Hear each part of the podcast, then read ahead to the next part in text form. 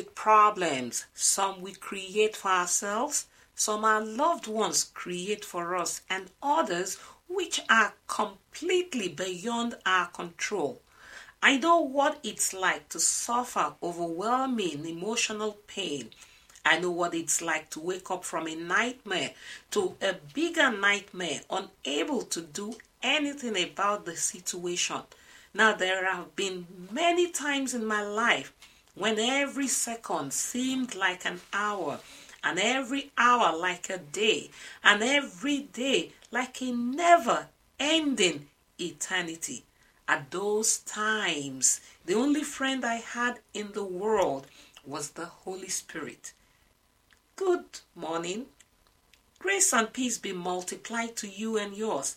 In the name of our Lord and Savior Jesus Christ, I welcome you to today's broadcast on Power to Recover. Power to recover. We believe, we believe, we receive, receive everything, everything,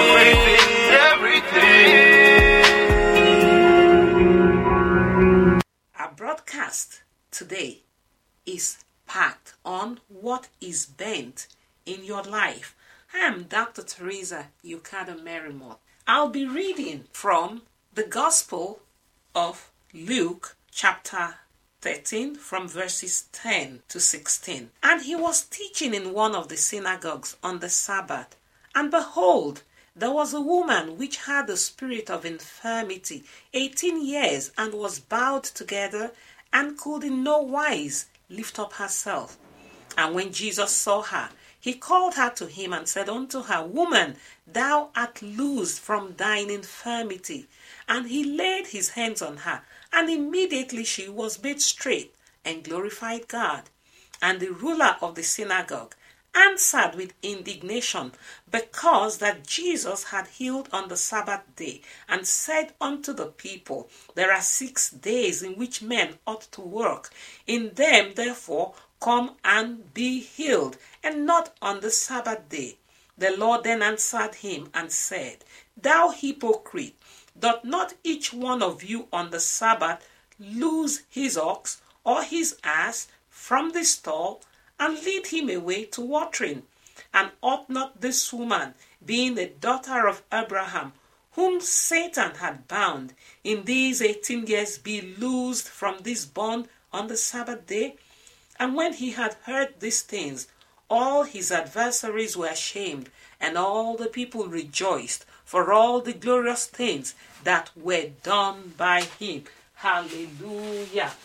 Now, what we have here, what we have here in the 13th chapter of Luke is a healing story, one of many. Now, there are 25 different healing stories in the Gospels. You know, a person with a physical or mental or spiritual or financial defect comes to Jesus and Jesus heals the person. Now, it begins with the statement that Jesus was teaching in a synagogue on the Sabbath day, which means that there were people either sitting or standing there listening to what he had to say. How large a crowd we aren't told. But remember that more than 5,000 people had earlier assembled to hear him on the mountainside. So we can surmise that the building was probably wall to wall with people. And Jesus notices this person. It's a woman, and Jesus notices her. Just as he is here this hour and he notices you your spouse. Jesus notices your children, your friends, your co workers. They may not notice you, but Jesus is here right now and he is noticing you. He sees the misery, he sees the affliction. That's why he's El Roi. Glory to God, the God who sees. Now, what does it mean to be noticed? Sometimes it's good to be noticed, like when you're in school and the teacher is asking a question and you know the answer, you're positive you know the answer, and you raise up your hand, which is your way of saying, I know the answer. Teacher, please call me. You want to be noticed. Maybe you are in a place and the person operating the TV camera scans the crowd and the people around you all turn around the corner. What do they do? They wave their hands. Why is it they wave their hands? I don't know. Maybe it's just a human instinct to want to be noticed. But there are other times when you and I do not want to be noticed, when you are disheveled, when you are not looking good, when you are not properly dressed. Jesus notices this woman and voila, she is bent over. We are told that she has been suffering from this infirmity for 18 years. A translation says an evil spirit was responsible. Another translation uses the word a spirit of weakness. Can you imagine what it will be like to be unable to stand up straight for 18 years? If you try to bend over at the waist and try to stay bent over for several minutes, people who have done that says things like it's hard to communicate, it's hard to hear, it's hard to speak. All you can see is other people's feet. Can you imagine?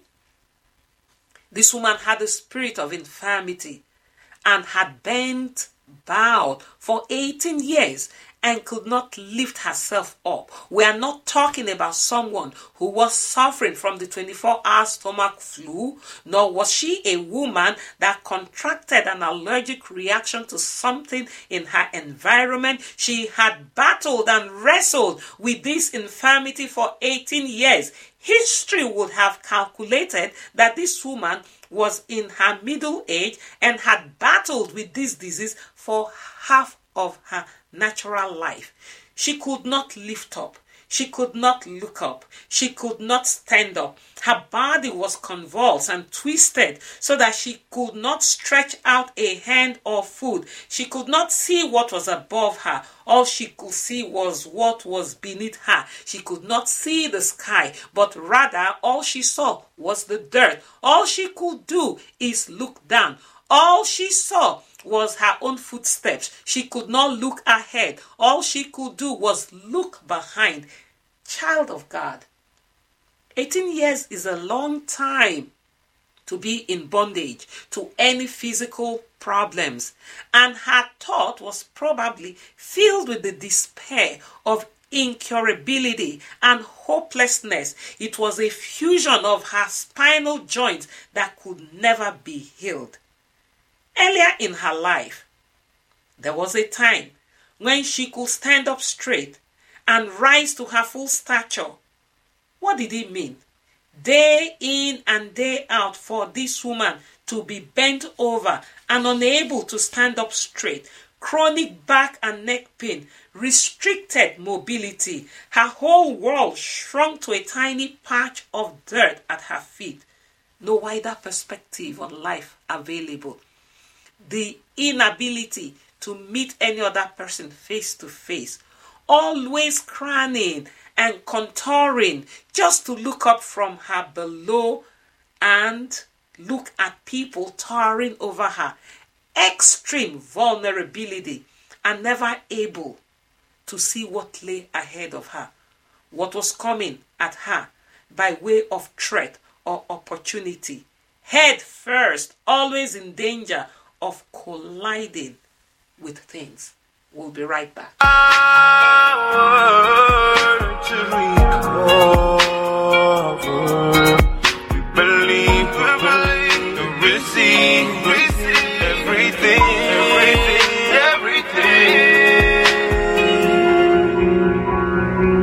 Welcome back to Power to Recover. I'm Dr. Teresa Yokada Merrimont. Now, Jesus is teaching, remember? And right in the middle of his teaching, when he sees the bent over woman, he interrupts his lesson and calls her over to him. She was noticed. Finally. She was used to being invincible. She was a woman with no name. This woman was not known by her vocation. She was not known by her family name. She was not known by her title, but by the one who is different from the others the weird looking one, the crippled one, the handicapped one, the one whose identity is so wrapped up in her condition that she has no other name except bent over woman. Let's face it, there are some people listening to this broadcast that the only way people identify you is the disfigured, the drunk, the ex convict, the widow or the widower, the divorced, the barren. We give them a name which is really not a name but label or tag. And to get more, a bit more personal this day, what is your name? Child of God. What label do people stick on you? How do people identify you? A kid? A teenager? The confrontational one? The single? The divorcee? The old? The widow? The widower? The barren? Fill in the gap. I ask you this day.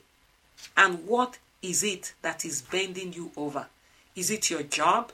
Is it your studies? Is it worries about your health? Trying to keep your marriage together? Trying to cope with loneliness? There are so many ways life has of bending us, of breaking us, of bowing us down. Child of God, I wonder what is bent over in your life. What is bent double in your life today? What through circumstances and forces beyond your control tetters you? What is restricting your mobility? What shrinks your perspective down to a little patch of dirt at your feet? What is keeping you from meeting others face to face? The life of many people listening to this broadcast in this world is such that gradually over the years they bow down under the weight of the burden laid upon them, the burden of earthly concerns, the burden of experiences and intractable problems. Some people can even carry the cross on their shoulders. Illness that befalls them, trials that overtake them. It can also be sins which we do not have the strength to cope. We bow down under the weight of this. Now, this bowed woman only saw the patch of ground beneath her feet.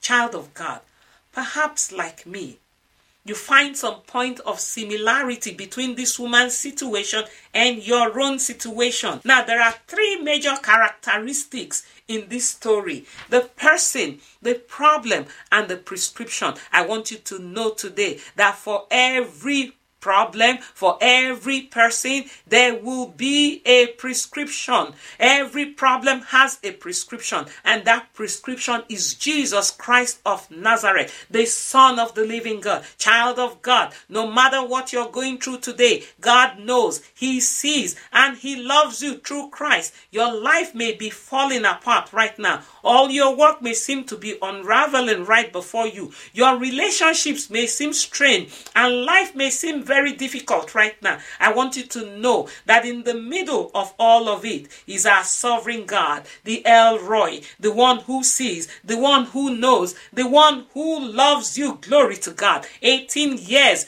Child of God, I declare to you today that regardless of how long you have been struggling with your situation, there is help, there is hope. God is stepping into your situation. The power of God will do what man could not do. Not only did Jesus see this woman, but he knew she was going to be there. God knows that you're going to be listening to this broadcast. Jesus laid his hands on her and immediately, the moment Jesus spoke healing, the hold of Satan was broken. Abraham's seed received the promise. Child of God, there is healing for you today in the name of our Lord and Savior Jesus Christ. Why? Because Jesus paid the price and you are the seed of Abraham. Glory to God. Jesus speaks to this woman in the name that is above every other name. I speak concerning someone. You are free from your infirmity, whatever shame, whatever guilt has kept you roped down